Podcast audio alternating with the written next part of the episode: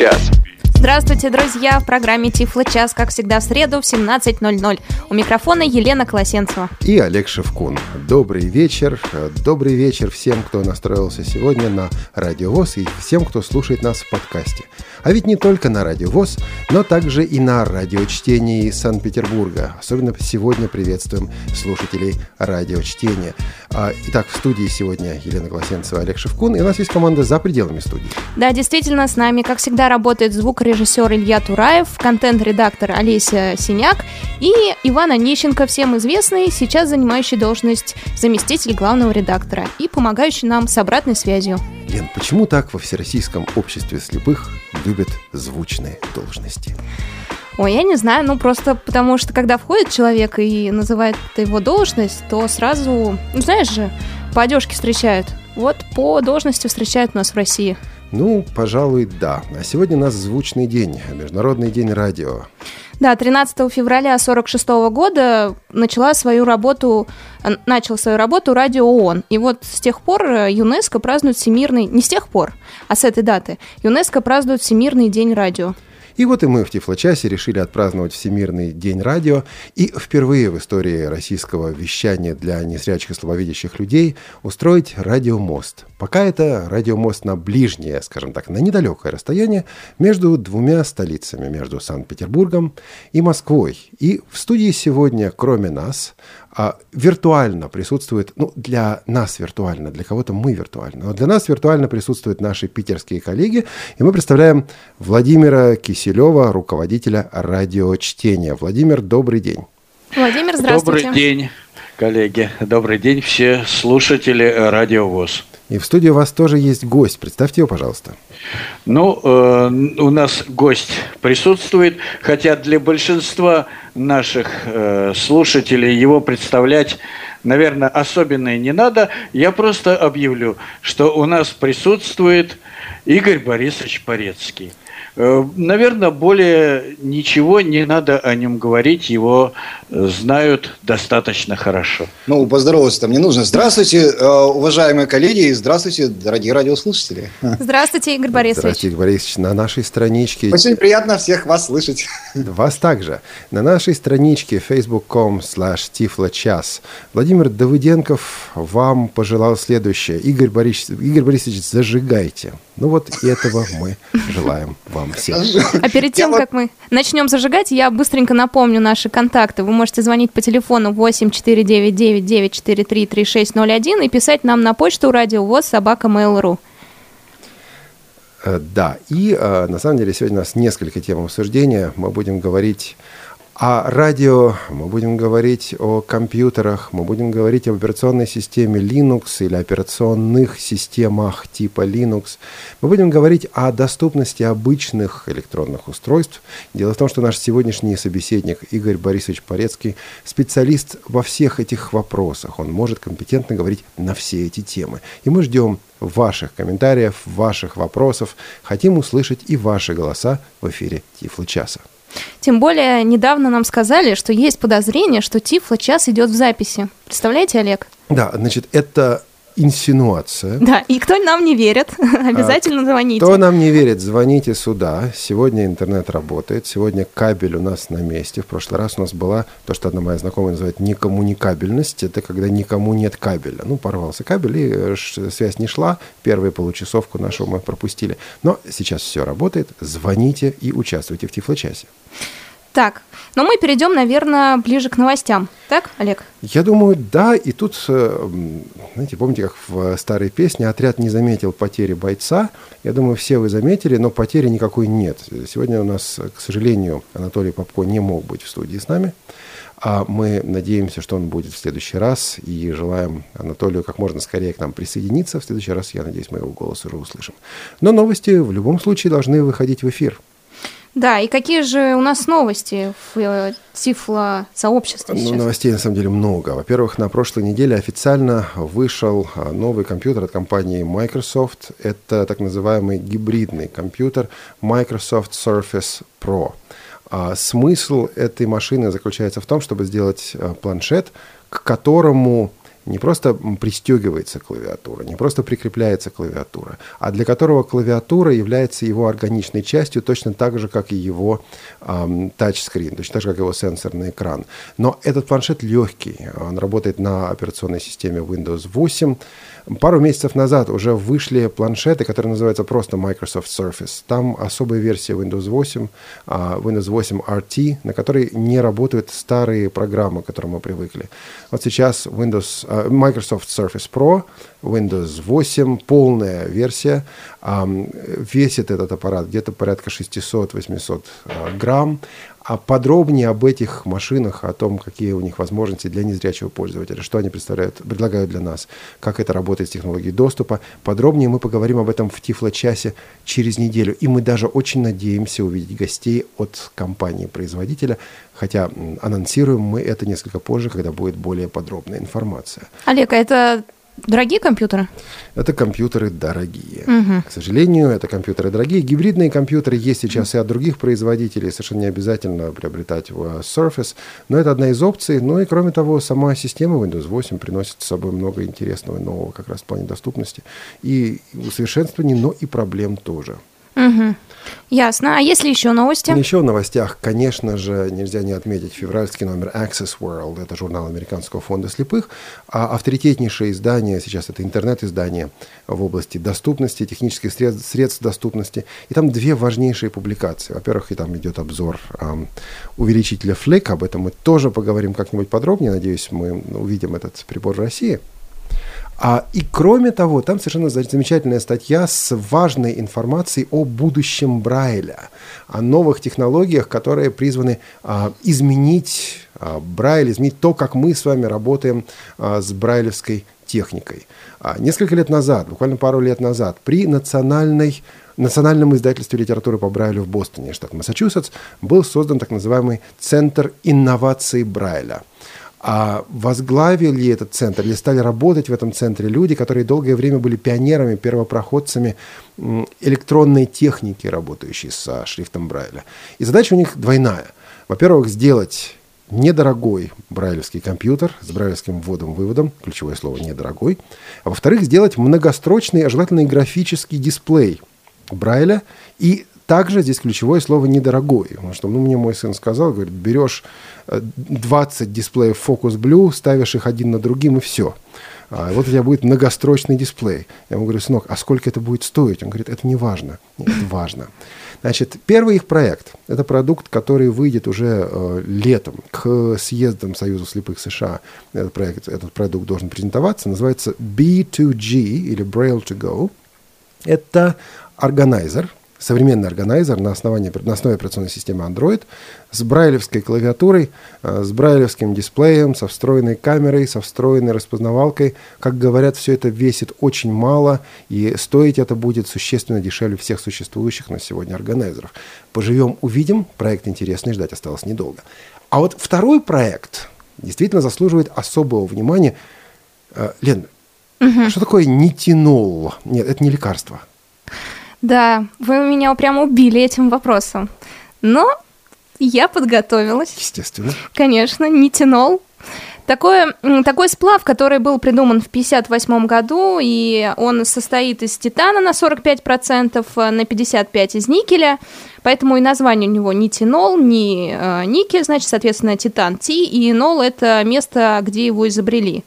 И такие свойства у него особенные, значит, первое свойство – то, что он может сохранять форму. Допустим, его нагрели больше 40 градусов, потом остудили, ему придали какую-то форму, остудили, распрямили, нагрели опять под 40 градусов, а он взял и вернулся в ту форму, в которой его и нагревали.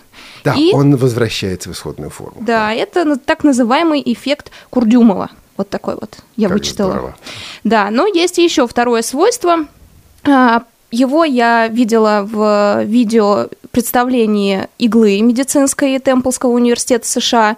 Игла сделана из нитинола, и когда она попадает в тело человека с помощью электрического поля, электрического тока, на иглу влияют так, чтобы она изменяла свою форму и колола именно в то место, которое необходимо. То есть внутри уже человеческого тела она меняется. Соответственно, нитинол можно менять его направление зависимость, смотря как ты на него влияешь электрическим током. Вот только один у меня вопрос. К чему этот вопрос? К чему? Ваш. Да, на самом деле, вот только что, Елена, вы озвучили самую важную вещь относительно нитинола и технологии для незрячих слабовидящих людей. Игла, которая входит в тело человека, это, конечно, хорошо. Но точно так же, это может быть не игла, это может быть штифт дисплея Брайля, это может быть брайлевская клетка.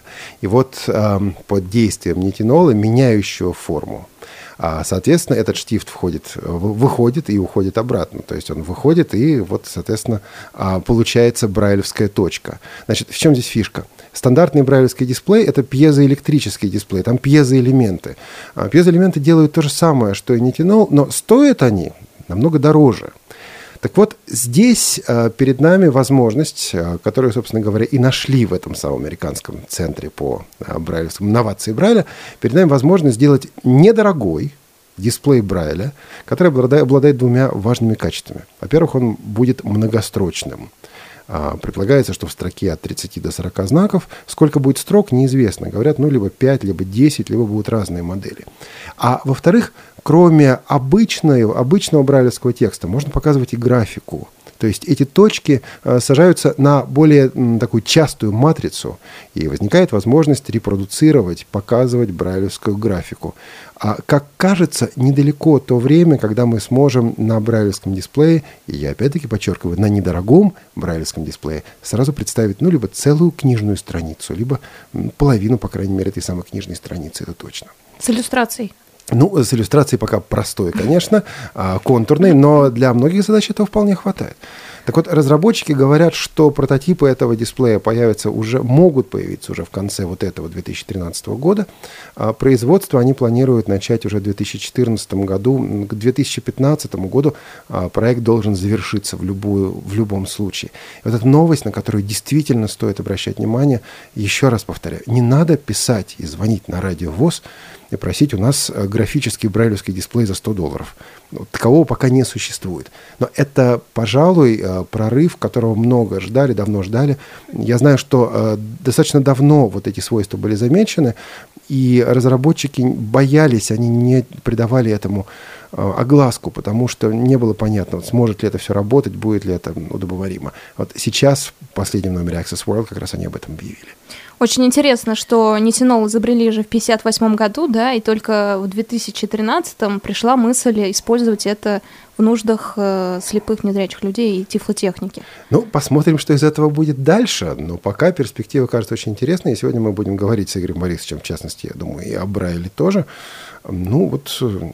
Я, по крайней мере, так аккуратно оптимистичен по этому поводу.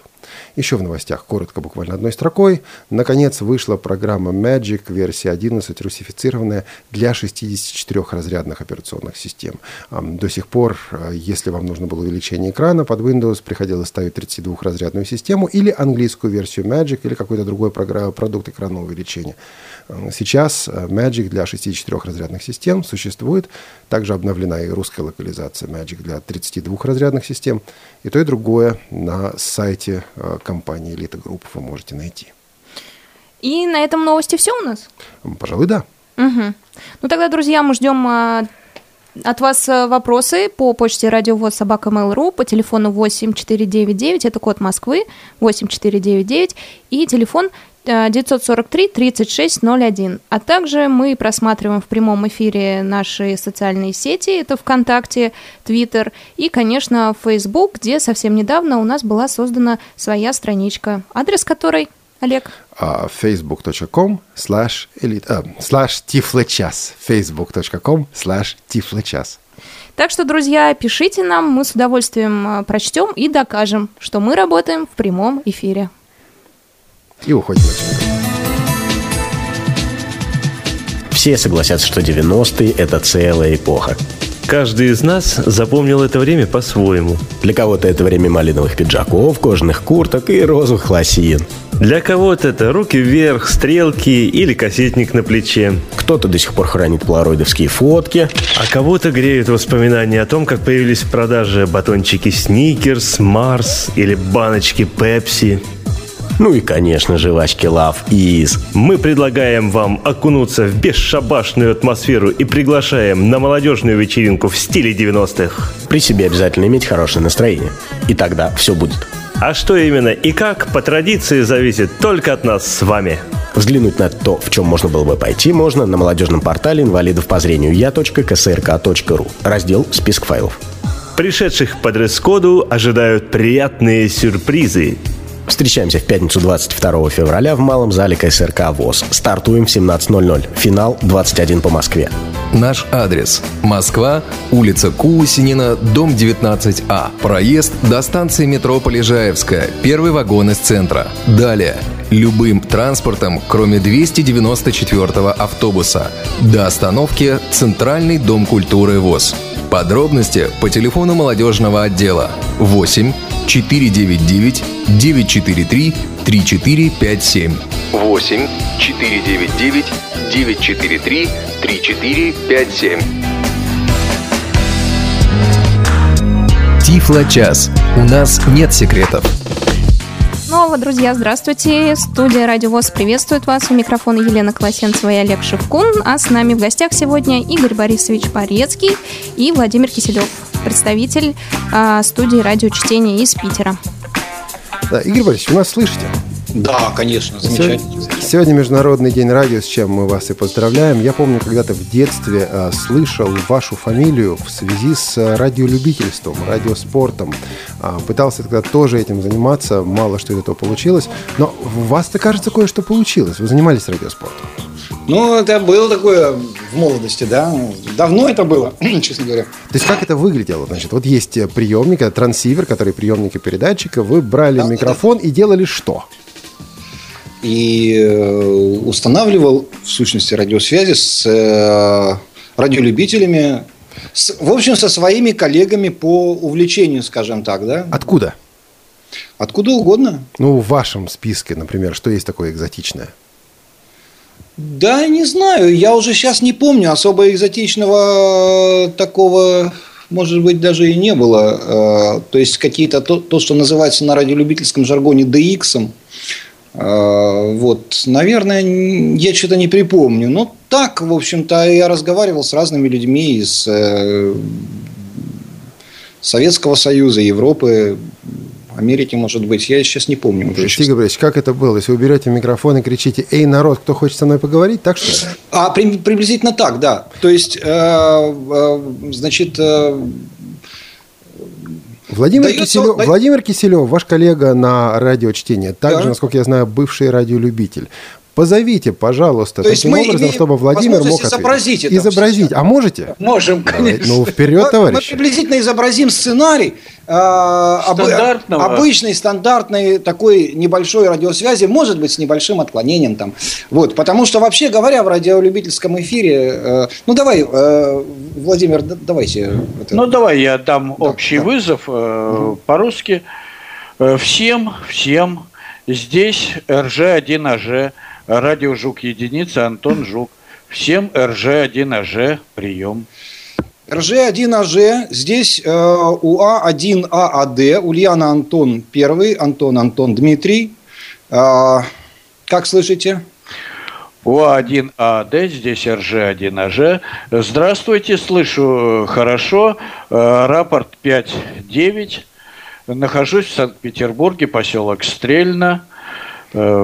Ну, дальше может быть сообщение, имею антенну, там, к примеру, Inverted V и трансивер UV3DI. Так, поняли, прием. РЖ1АЖ, замечательно, вас понял, слышу на 5.9, отлично. Вот, у меня тоже здесь UV3DI, я нахожусь в Санкт-Петербурге, в издательстве «Чтение», у нас тут коллективная радиостанция. Владимир, один вопрос интересный. Вот я всю жизнь праздновал День радио 7 мая, а почему это он вдруг сегодня, 13 февраля? РЖ1АЖ, как приняли УА1ААД здесь? УА1ААД здесь РЖ1АЖ. Ну, это нечто новомодное. У нас в мире вообще принято в последнее время создавать все новые и новые праздники.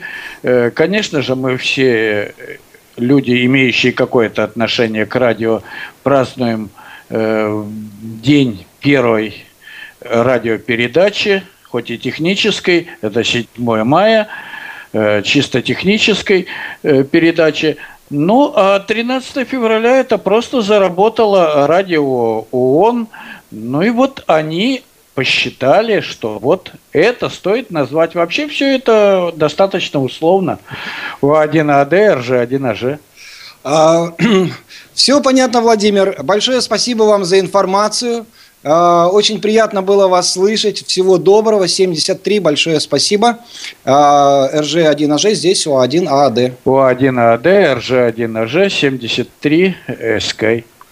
А что такое 73, товарищи? Это, значит, на радиолюбительском жаргоне наилучшие пожелания обозначаются таким кодом. Это пошло еще со времен там, значит, использования морзянки. Но я здесь хочу сделать пояснение для радиослушателей. Связь немножко нестандартная, потому что в радиолюбительском эфире, по крайней мере, в те времена, когда я этим занимался, вообще говоря, круг тем для обсуждения был достаточно ограничен. Было очень ограничено, и мы получали неоднократно замечания от компетентных органов в те времена. Это было ограничение с советскими органами придуманное, или это международная фишка? Очень часто это было и в других странах определенного образа ограничения.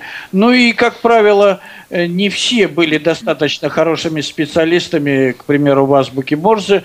И когда это все идет достаточно медленно, не очень-то поговоришь. Хотя у нас в Санкт-Петербурге было очень много радиолюбителей, имевших первый класс военного радиооператора, ну, пришли в радиоспорт после армии, и гонять на скорости где-нибудь 150, 180, господи, а то и 200. Люди и 300 гоняли и принимали. Это было недоступно сотрудникам контролирующих органов. И иногда я сам лично слышал такого рода замечания, когда вот инспектор выступает в клубе и говорит: ребята, ну не обижайте же нас, ну не могут наши люди слушать. Вот такое сходу принять. Мы, правда, вот двоих людей записали и потом медленно прокрутили.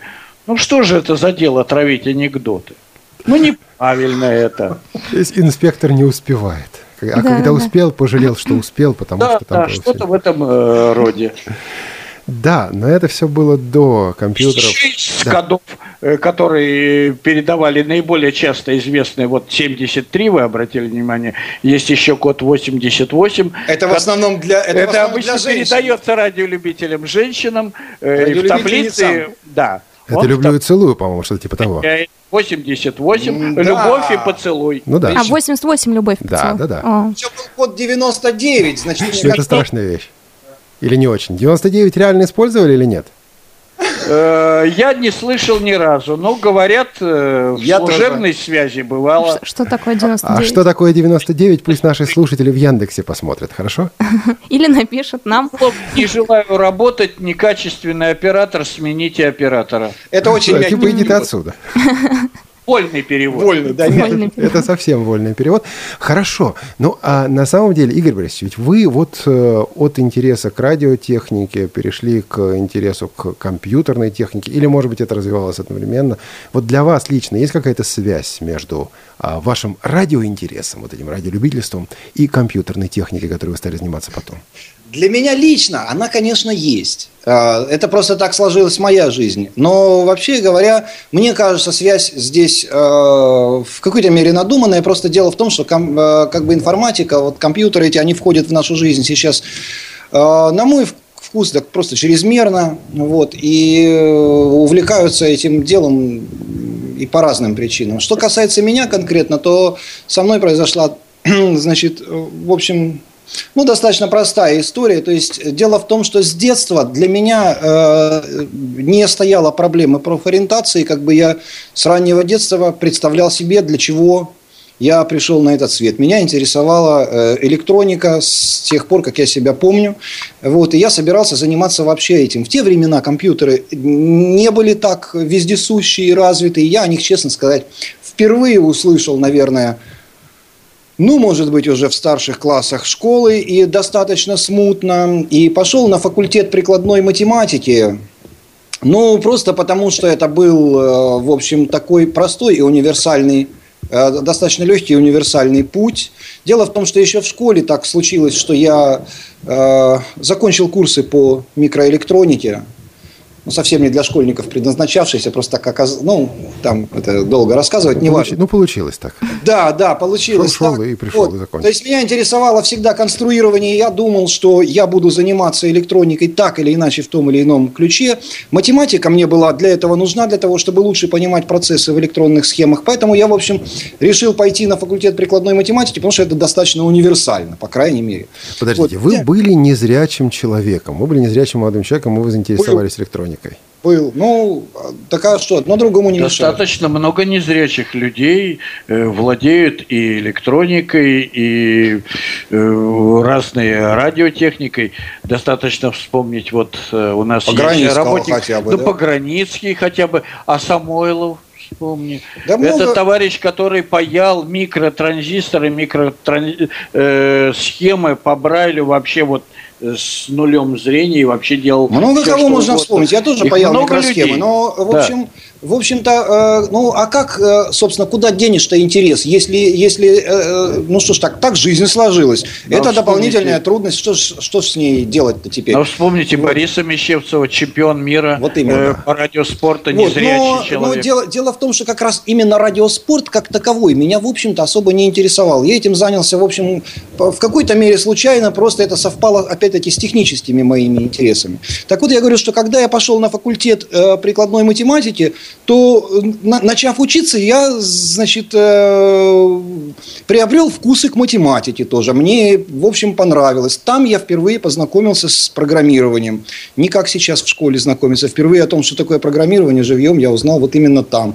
Как-то так получилось, что это, в общем, оказалось это моим делом. Я, в общем-то, так сложилась дальше жизнь, что, в общем-то, я же занимаюсь программированием специфическим достаточно, то есть к электронике все это достаточно близко и связано настолько, что, в общем-то, радиолюбительство потом я забросил именно потому, что мне, в общем-то, на работе этого хватало. И это еще когда я заканчивал курсы по микроэлектронике, у нас там был замечательный совершенно преподаватель, и мы с ним разговаривали, я же еще школьником был, решал вопрос, куда мне пойти учиться и так далее. Вот. Он говорил, что иди на математику, в принципе, жизнь все равно все расставит на свои места. Он оказался прав. Я действительно всю жизнь занимаюсь своим делом, которое, в общем-то, для которого, я думаю, предназначен. И так вот, ну, хорошо сложилась жизнь. Я, честно говоря, не понимаю несколько, вот когда люди не знают, куда пойти. То есть, для меня эта ситуация, ее никогда не было. То есть, мне всегда было понятно, чем мне... вот суждено заниматься, чем мне надлежит, что, к чему лежит моя душа. Хотя, в принципе, в жизни я увлекался многим и другим. Вот эта связь между тифлотехникой и радиоэлектроникой – штука довольно известная. В 80-е годы в один из радиоклубов Соединенных Штатов Америки пришел человек, которого звали Дин Блейзи. И он в клубе познакомился с незрячим человеком, с незрячим радиолюбителем Тимом Кранмером. И обратил внимание на несколько моментов. Во-первых, он обратил внимание, что Тиму Кранмеру бывает порой неудобно использовать стандартные трансиверы, стандартное радиолюбительское оборудование. И вот Дин Блейзи и Тим Кранмер вместе объединили усилия и сделали это оборудование доступным через звуковые сигналы, потом и через речевые сигналы.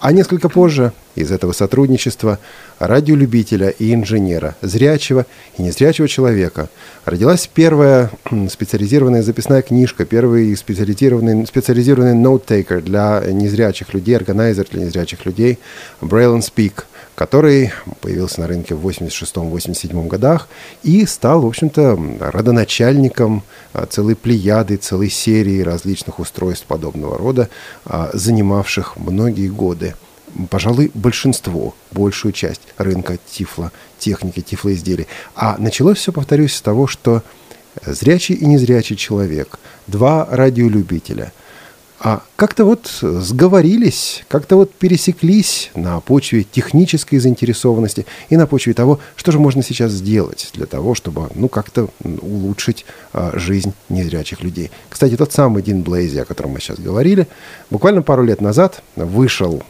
с пенсии, вернулся к рабочей своей деятельности в качестве одного из главных консультантов проекта «Центр брайлевских инноваций», разрабатывающего сегодня брайлевские органайзеры и многострочный брайлевский дисплей. Сейчас нам пора уходить на джингл. Вернемся буквально через пару минут. Оставайтесь с нами. Это Тифлочас на Радио ВОС. Вы слушаете Радио ВОС. Телефон 8499-943-3601. 8499-943-3601. Адрес в интернете www.radiovos.ru. Радио ВОС для тех, кто умеет слушать. Культурно-спортивный реабилитационный комплекс ВОС проводит набор слушателей по направлениям. Программа для инвалидов по зрению JOS for Windows. Освоение скринридера JOS. Цель курса – обучение основам работы с персональным компьютером при помощи программы экранного доступа JOS, которая озвучивает интерфейс Windows и большинство популярных приложений, а также поддерживает вывод данных на специализированные брайлевские дисплеи, обеспечивающие тактильный доступ к информации. Пространственное ориентирование инвалидов по зрению с помощью GPS-навигации. Цель курса – помочь незрячему человеку освоить современные технические средства и с их помощью научить лучше ориентироваться на улице. Слушатели этого курса должны иметь хорошие системные знания компьютера и программы JOS, а также уметь работать в интернете, пользоваться смартфоном, ориентироваться с помощью белой трости и иметь опыт передвижения по городу без посторонней помощи. Компьютерная аранжировка. Программа Cakewalk Sonar. Цель курса – обучение инвалидов по зрению основам компьютерной аранжировки. Слушатели этого курса должны иметь среднее или высшее музыкальное образование, хорошие системные знания компьютера и программы JOS. Желающим пройти обучающие курсы КСРК ВОС необходимо получить разрешение региональной организации, подкрепленное заявкой на прохождение обучения в КСРК ВОС. Зарегистрироваться на сайте www.ksrk-edu.ru и заполнить анкету, указав выбранную учебную программу. Полную информацию о курсах КСРК ВОС вы можете узнать по телефону 8-495-782-01-42 8-495-782-01-42. Тифлочас. Все средства связи включены. Мы слушаем вас. 17:33 московское время, и в студии Радио ВОС для вас работает Олег Шевкун и Елена Колосенцева. А с нами на связи Игорь Борисович Порецкий и Владимир Киселев из Петербурга. Радио Чтение. Радио Чтение, да. К нам приходят письма уже. Некоторые из них связаны с темой разговора. Александр Гордеев хоть и попросил нас не озвучивать его письмо, приписав «это просто вам не для эфира», но все-таки я не могу не озвучить его письмо. Да, цензура была по радио спорту жестокая. У меня пару друзей занимались этим, у них был кот. На вопрос «сколько должен?» отвечали 10 мегафарад. Это означало бутылку водки. Вот так вот. Да, много было таких замечательных трюков. Там телефону нельзя было сообщать в эфире. И для этого тоже, значит, пользовались всякими уловками там. Но это ж... Да-да-да. А вот другой наш слушатель по Фейсбуку, Инна Ладур, написала: «С праздником, Международным днем радио. Я родилась под номером 88, была 88-м младенцем на этот день. Не удивляйтесь, это было в Средней Азии. А у радиста 88, я вас люблю». Вот так вот. Так что Инна родилась в любви у нас. Да, и большой привет Инне Ладур, город Одесса. Конечно. Да. Да, она нам прислала еще письмо до того, как мы вышли в прямой эфир, и я хочу его зачитать. Приветствуем Тифлочас и радиослушателей из солнечной Одессы. Искренняя признательность создателям программы Тифлочас. Слушаем ваши передачи с удовольствием. Очень нравится. Хорошая атмосфера в эфире, интересные собеседники, душевная музыкальная подборка, выражающая суть затрагиваемых вами тем, создающая настроение. Вот видите, Олег, вашу фишку... Да. Поняли. Да.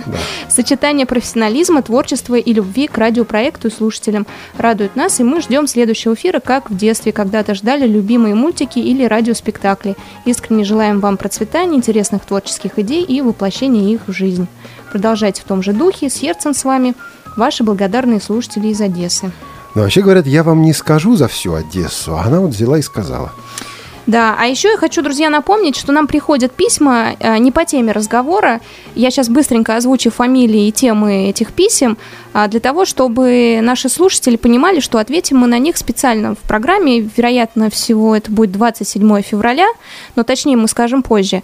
На вопрос, например, Антона Попова о быстром доступе к приложениям Android, вопрос Александра Лушкина о речевом синтезаторе Eloquence, вопрос Степана из Красноярска о программе Брайлбэк для Android и Вячеслава Царегородцева на тему GPS-навигации. Вот эти вот вопросы и письма лично мы им ответили, но озвучим уже позже в специальной программе. Отведем время для нее.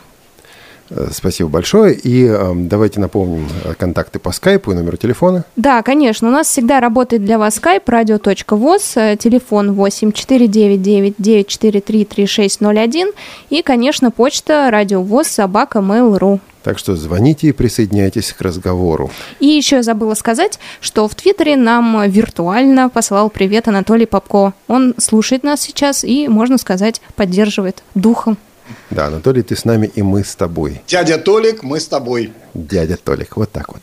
Значит, Игорь Борисович, вот если бы я пришел к вам в гости, ну или на работу, и включил бы вас в ваш компьютер, я бы там увидел что? Я бы там увидел рабочий стол Windows, или там была macOS, или там какой-то, я не знаю, Android. Вот что там будет? Что я увижу на вашем компьютере, если вдруг к вам попаду? Ну, на работе и дома, на рабочем компьютере вы бы увидели банальную Ubuntu. Вот. Кого-чего? Это мой вопрос. Это я его съел, извиняюсь. Ubuntu. Ubuntu – это что-то африканское. Да, это действительно какое-то глубоко африканское слово, которое то ли на суахили, то ли на каком-то из этих языков означает нечто такое хорошее, что просто для выражения этого на других языках нет достаточных символов. Ubuntu – это вариант операционной системы Linux, правильно?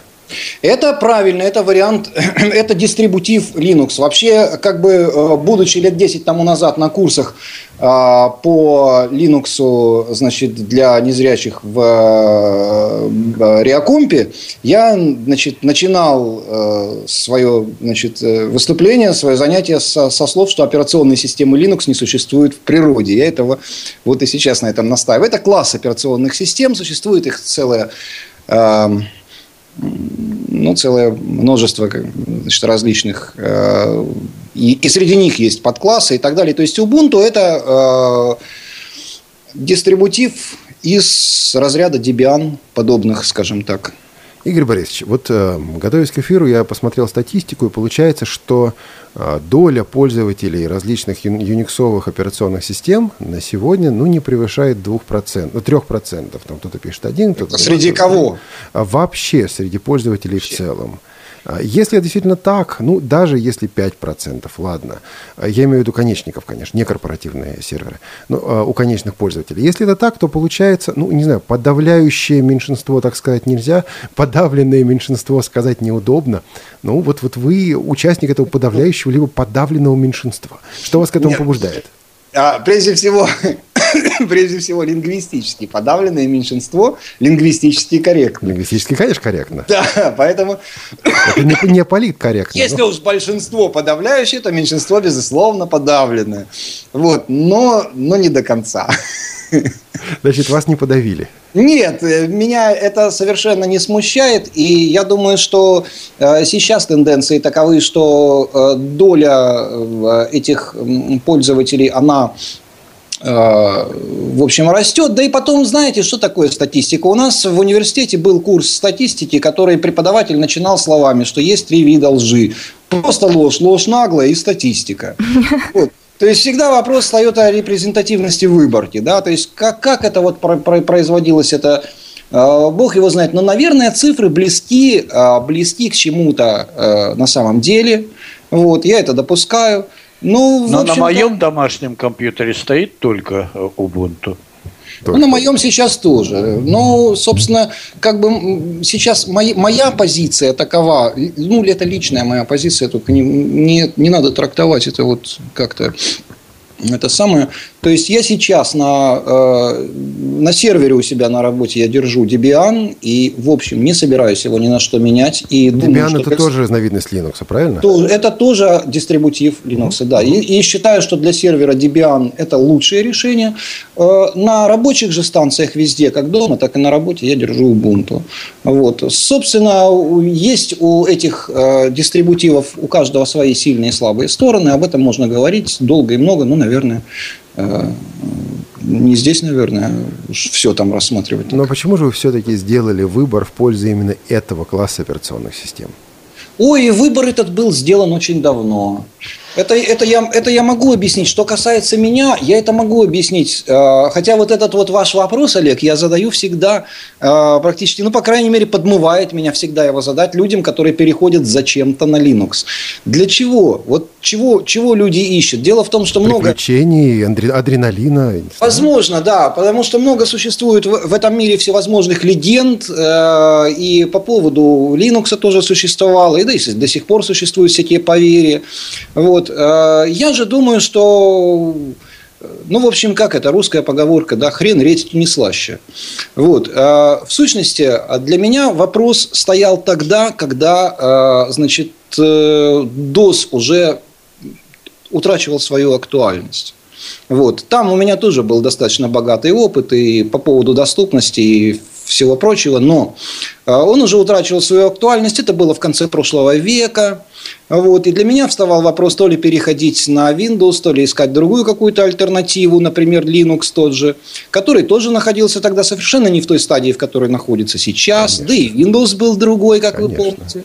Вот. И, в общем-то, взвесив, значит, за и против различные, я решил, что проблемы-то меня ждут везде. Но проблемы, которые меня ждут в Linux, меня устраивали больше, потому что у меня было больше над ними власти.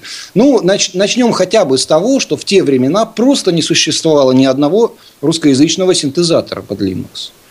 Первый синтезатор, который вот свободно, значит, он, в общем, с моего стола сошел. И вы живете по принципу, если этого нет, но это мне очень нужно, то это нужно сделать.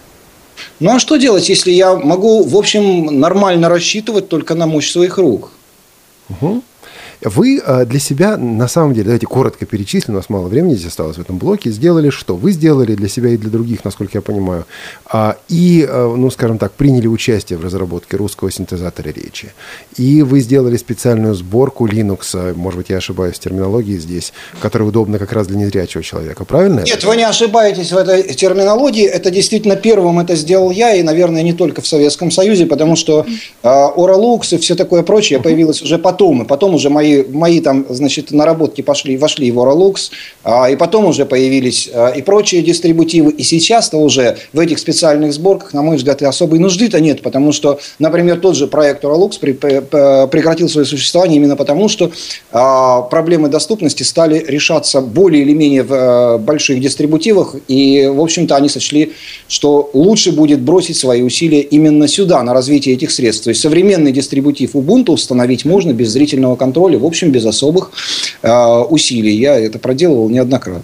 У Макаренко в педагогической поэме есть такая главка «Не пищать», она называется. То есть, когда возникают проблемы, надо скорее, ну, искать способы их решения, а не стонать и пищать по поводу того, как тяжела эта жизнь. И вы, собственно, да, я совершенно согласен. А моя позиция по поводу, значит, моих этих разработок, значит, да, вот, и по поводу вообще, так сказать, свободного софта сейчас существует. Мне кажется, что на сегодняшний день, поговорим о политике, это наиболее слабое слабая сторона моей натуры.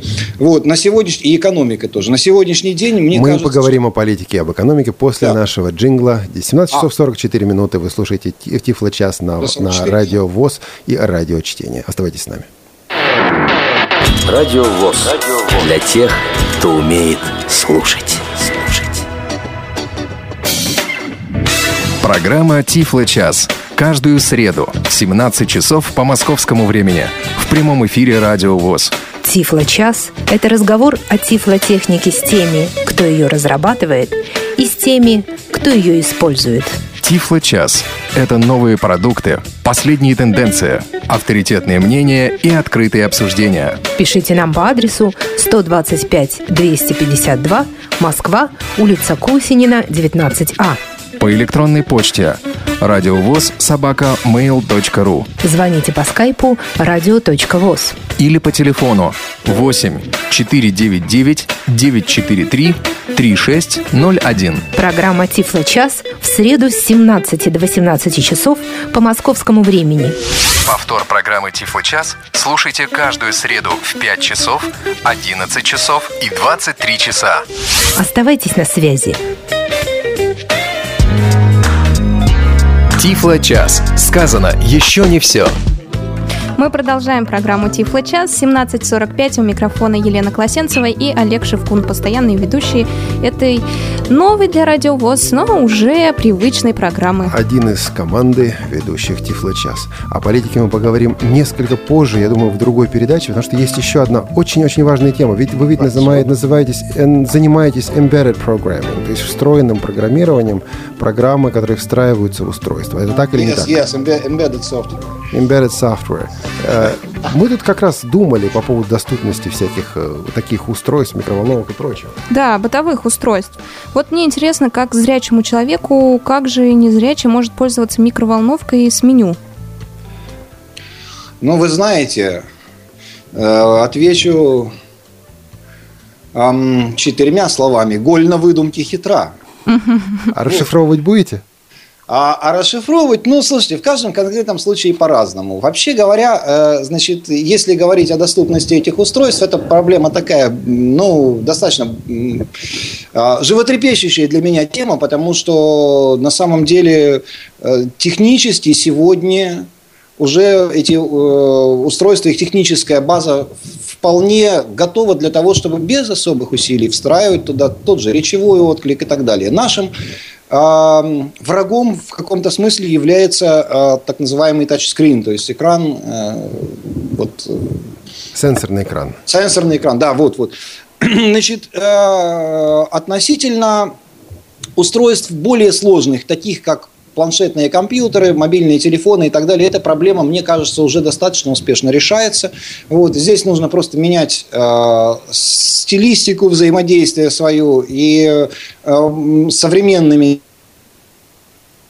телефонами или там современных, подчеркиваю, именно современных уже последних версий Android. В общем, особых проблем нет, можно работать достаточно эффективно. Но что касается вот всяких таких вещей, ну, слушайте, сравнительно недавняя была эпопея, там я просто искал холодильник, который без сенсорного экрана, но потому что там-то уж отклика никакого, и на кнопку нажму, я понимаю, что я это может быть один раз в жизни только и сделаю, но просто чисто так вот из принципа не хочется. Игорь Борисович, я вас перебью даже, потому что я сейчас не могу упустить шанс и не задать этот вопрос. Я должен его задать, причем задать разработчику. Есть цикл разработки программного обеспечения, есть цикл разработки вот всех этих устройств. Что мешает производителям на начальном этапе цикла задаться вопросом о встроенной доступности? Потому что то, что мы видели под Windows, да, это ведь надстройка доступности на то, что уже разработано ранее. Скринридер устанавливается на систему. В Apple, допустим, это несколько по-другому. В Android это несколько по-другому. Но в этих-то устройствах можно вопрос доступности задать с самого начала и решать его на общесистемном уровне. Почему, как вы считаете, этого не делается? Мешает, в общем-то, во-первых, Отсутствие таких требований на начальном этапе разработки. В Америке существует, в Соединенных Штатах, значит, легендарная 508-я, да. Вот, статья. Да. У нас такого аналога нету. Никто не требует этой доступности от разработчиков. В Европе, по-моему, этого тоже нету. То есть, это, в общем-то, просто, на мой взгляд, просто упущение. На самом деле, эту доступность предусмотреть с самого начала, если законодательно это потребовать, она будет предусмотрена, наверное, везде. То есть, возвращаясь к вашему желанию говорить о политике, это вопрос не столько технический, сколько политический. Правильно ли я понял? Это, скорее возможно, да. Но я, кстати, хочу подчеркнуть, что все-таки я, работая в сфере Embedded Systems, да, я работаю вообще-то, то есть, моя работа связана с промышленной автоматизацией. Я никогда не работал с, именно профессионально. То, что регулярная моя работа, она всегда связана с промышленной автоматизацией. Но эти промышленные системы тоже недоступны. Я не могу, как незрячий человек, прийти и пользоваться интерфейсом таких устройств. Вас, как незрячего, еще неизвестно, пустят ли туда, где они установлены. Так. То есть, вы работаете над разработкой дискриминирующих устройств, что ли? Исключительно. Мои устройства устанавливаются в основном, то, что я сейчас разрабатываю, в основном, это специальные средства измерения, которые устанавливаются на электростанциях, там, гидроэлектростанциях, атомных электростанциях и так далее. Туда, в общем, и зрячему человеку, не любому, вход открыт, как вы догадываетесь. Игорь Борисович, а можно как-то изменить ситуацию, вот чтобы эти устройства, да, микроволновка, стиральная машинка, банкоматы и так далее, стали доступными? От кого это зависит? От нас, потребителей, или от организаций, может быть, незрячих?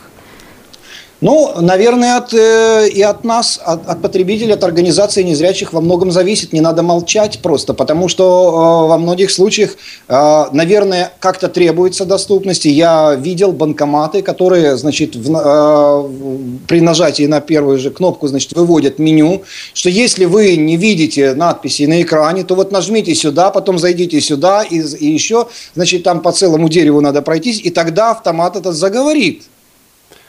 Тут стоит рассказать американскую историю 90-х годов, когда Национальная федерация слепых США возглавила, буквально, не побоюсь здесь этого слова, крестовый поход за доступность банкоматов. И многие тогда не понимали, что эти люди делают. Почему эти слепые так громко кричат и тростями стучат, говоря фигурально, говоря образно. А сегодня в результате этой кампании, которая началась снизу, что называется, grassroots level campaign, в Соединенных Штатах, насколько я помню, несколько сотен тысяч уже установлено этих самых доступных банкоматов. И попробуй хоть один банк, попробуй поставить новый банкомат, который будет недоступен. Последствия этой ошибки он ощутит на себе очень-очень быстро. Почему же подобного движения снизу, подобного, то, что еще в старых-старых учебниках называли движение народных масс, почему, как вы считаете, этого нет у нас? Я не знаю. На мой взгляд, значит, решение я вижу одно. Я вот сейчас придумал решение этого вопроса, который железно будет работать. Вот. Нужно законодательно закрепить, что при приемке всех, значит, средств такого, значит, бытовых средств такого рода, необходимо, чтобы пусть даже разработчик с заклеенными крепко скотчем непрозрачным глазами продемонстрировал полную, значит, доступность этого устройства. Хорошее предложение. Я думаю, после этого все устройства будут доступны, я вас уверяю. Причем там нужно следить за тем, чтобы этому разработчику глаза нормально заклеить. Да, он не подглядывал, чтобы. Я готов взяться за эту работу.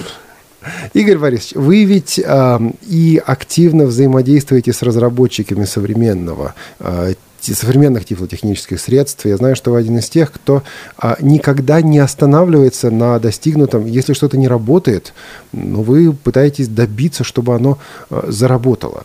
Взаимодействуете с доступностью, с разработчиками, с производителями, с дилерами и так далее.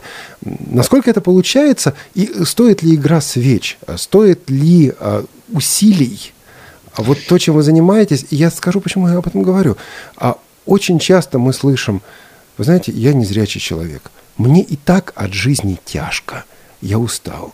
Я хочу просто сесть и не напрягаться, и чтобы в результате у меня все было. Вы, по-моему, живете не так. А стоит ли оно того? Я тоже хочу сесть и не напрягаться, и чтобы все было, безусловно. Я думаю, что стоит или не стоит, Это вопрос, но точно могу сказать, что, наверное, не стоит об этом задумываться. Просто нужно, как, знаете ли, был в средние века у рыцарей был такой девиз: «Делай, что должен, и будь, что будет». Я для себя, значит, я живу по девизу подобному: «Делай, что можешь, и будь, что будет».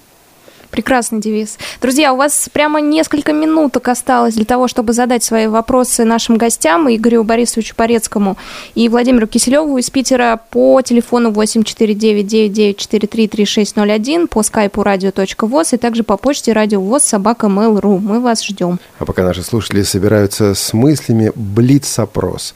Какое новое техническое средство для незрячих вы бы хотели увидеть больше всего? Что-то такое, чего до сих пор не существовало? Тишина. Это к вам, Игорь Борисович. Это вам вообще врасплох, я даже не знаю. Ну, а если вообще подумать. Многострочный дисплей, я вот о котором только сегодня услышал, интересная вообще вещь. Было бы очень хорошо. Интересно, да. Что больше всего мешает вам в работе в зрячем коллективе и что больше всего помогает вам в работе в зрячем коллективе, при том, что вы человек незрячий? Что больше всего мешает? Трудно сказать. Вы понимаете, какая штука? Я человек избалованный. Я работаю в коллективе, где ко мне очень хорошо относятся, где у нас прекрасный, значит, климат психологический. И это мне помогает в работе. Я прихожу на работу, и мне приятно видеть моих сотрудников. Они интересные, самобытные люди. Я вот еду с ними в автобусе и думаю, что надо же, вот как вот все, вот как бы это такие, каждый имеет свое лицо, ведь интересно же. И, наконец, последний вопрос. Что вы можете посоветовать нашим слушателям, которым еще нет 20 или нет 30, но они хотят прожить свою жизнь не зря, быть людьми, к которым прислушиваются, быть людьми, которых действительно уважают, с мнением которых считаются. Что вы можете им посоветовать? Я могу посоветовать, коротко говоря, искать свое предназначение. Не пищать, работать, и чтобы было то, чего ты хочешь, стараться это реализовать. Думаю, знаете ли, дело в том, что, к сожалению, европейская культура навязывает нам несколько такое вертикальное мышление. То есть мы думаем, что выше, что ниже. На самом деле каждый элемент в жизни имеет свое место, и это место незаменимо, необходимо и так далее. Надо именно найти свое место, а не думать о том, выше ты, ниже, там, туда-сюда, вот эти все. Как вот у нас, с чего мы начали это, с этих пышных должностей в ВОСе, ну, да? Надо заниматься своим делом. Прежде всего, да, если дело свое, то ты все равно там и не задумываться о том, что там надо делать, что возможно, что в твоих силах. Если задавать себе все время вопрос, а все ли я сделал, что от меня зависит? Если все сделал, значит, надо отдаться на волю Всевышнего, я не знаю. Там. Делать свое дело, как бы эта должность ни называлась. Да, наше время подходит к концу, и буквально вот я так сейчас ворвусь. В эти последние минутки к нам пришло письмо от Александра Гордеева. Такое, не вопрос скорее, а такой рассказ маленький. Хотела я как-то глянуть стиралку с речевым меню, ну что, реклама шла по телевизору от Electrolux. Пришел в магазин и спросил, есть ли у них такие. Ну, менеджер зала мне ответил, что типа тебе дома поговорить не с кем. Вы будете ее покупать или просто любопытство? Я говорю, покажи и что решу. А так он меня почти послал. Вот такая вот история. Ну, значит, есть что делать. Послать в суд. Послать в суд. Пойти в суд. Прямая дискриминация. Да, я согласна. В чистом виде. Прямая дискриминация человека по признаку инвалидности. Понятно, вопрос, выиграть или не выиграть этот суд, была бы проблема. Нужен хороший адвокат для этого дела. Но сам факт, это так. Слушайте, я вспомнил вопрос на ваш... То есть, ответ на ваш вопрос. Что мне мешает в работе? Ну, не только в работе. Отсутствие зрения, хочу вам сказать, вообще говоря, мешает. То есть, я думаю, что это... Я не согласен с той позицией, что это и никак не мешает. Нет, мешает. Почему же? Спасибо большое. Наш эфир подходит к концу. Это было бы лучше. Ну что же, надо достойно нести тот крест, который нам выдан. Но не стреляться же. Конечно, нет. На этой радостной минуте мы, наверное, закончим наш Тифлочас. Первый радиомост в истории российского вещания для незрячих и слабовидящих людей. Москва, Санкт-Петербург, Радио ВОС и Радио Чтение. У микрофона был Олег Шевкун и Елена Колосенцева. С нами в гостях Игорь Борисович Порецкий и Владимир Киселев из Санкт-Петербурга. Большое спасибо и всего доброго. До встречи через неделю. Вам спасибо. До свидания. Спасибо. До свидания. До свидания.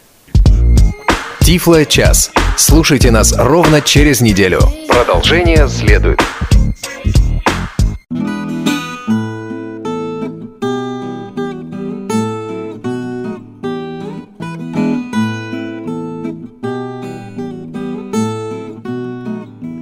Если пойдешь ты пешком через ручей к развилке, то укрепи гребешком волосы на затылке. Порох доропью выбрось вон, страхи забудь лесные. Смело шагай, это сон, хищники в нем не злые.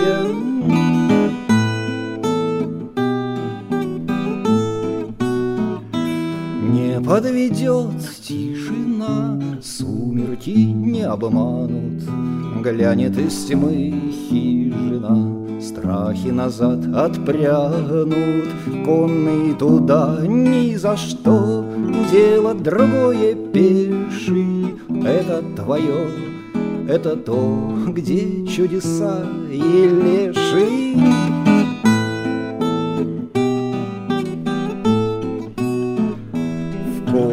Бурлит вещество, леший бубнит заклятия.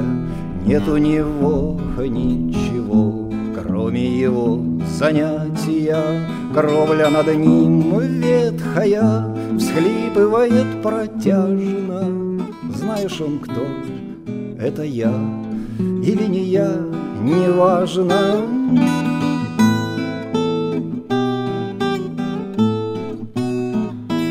Важно, что не пропадешь, даже не огорчишься, если пешком ты пойдешь, а не верхом помчишься.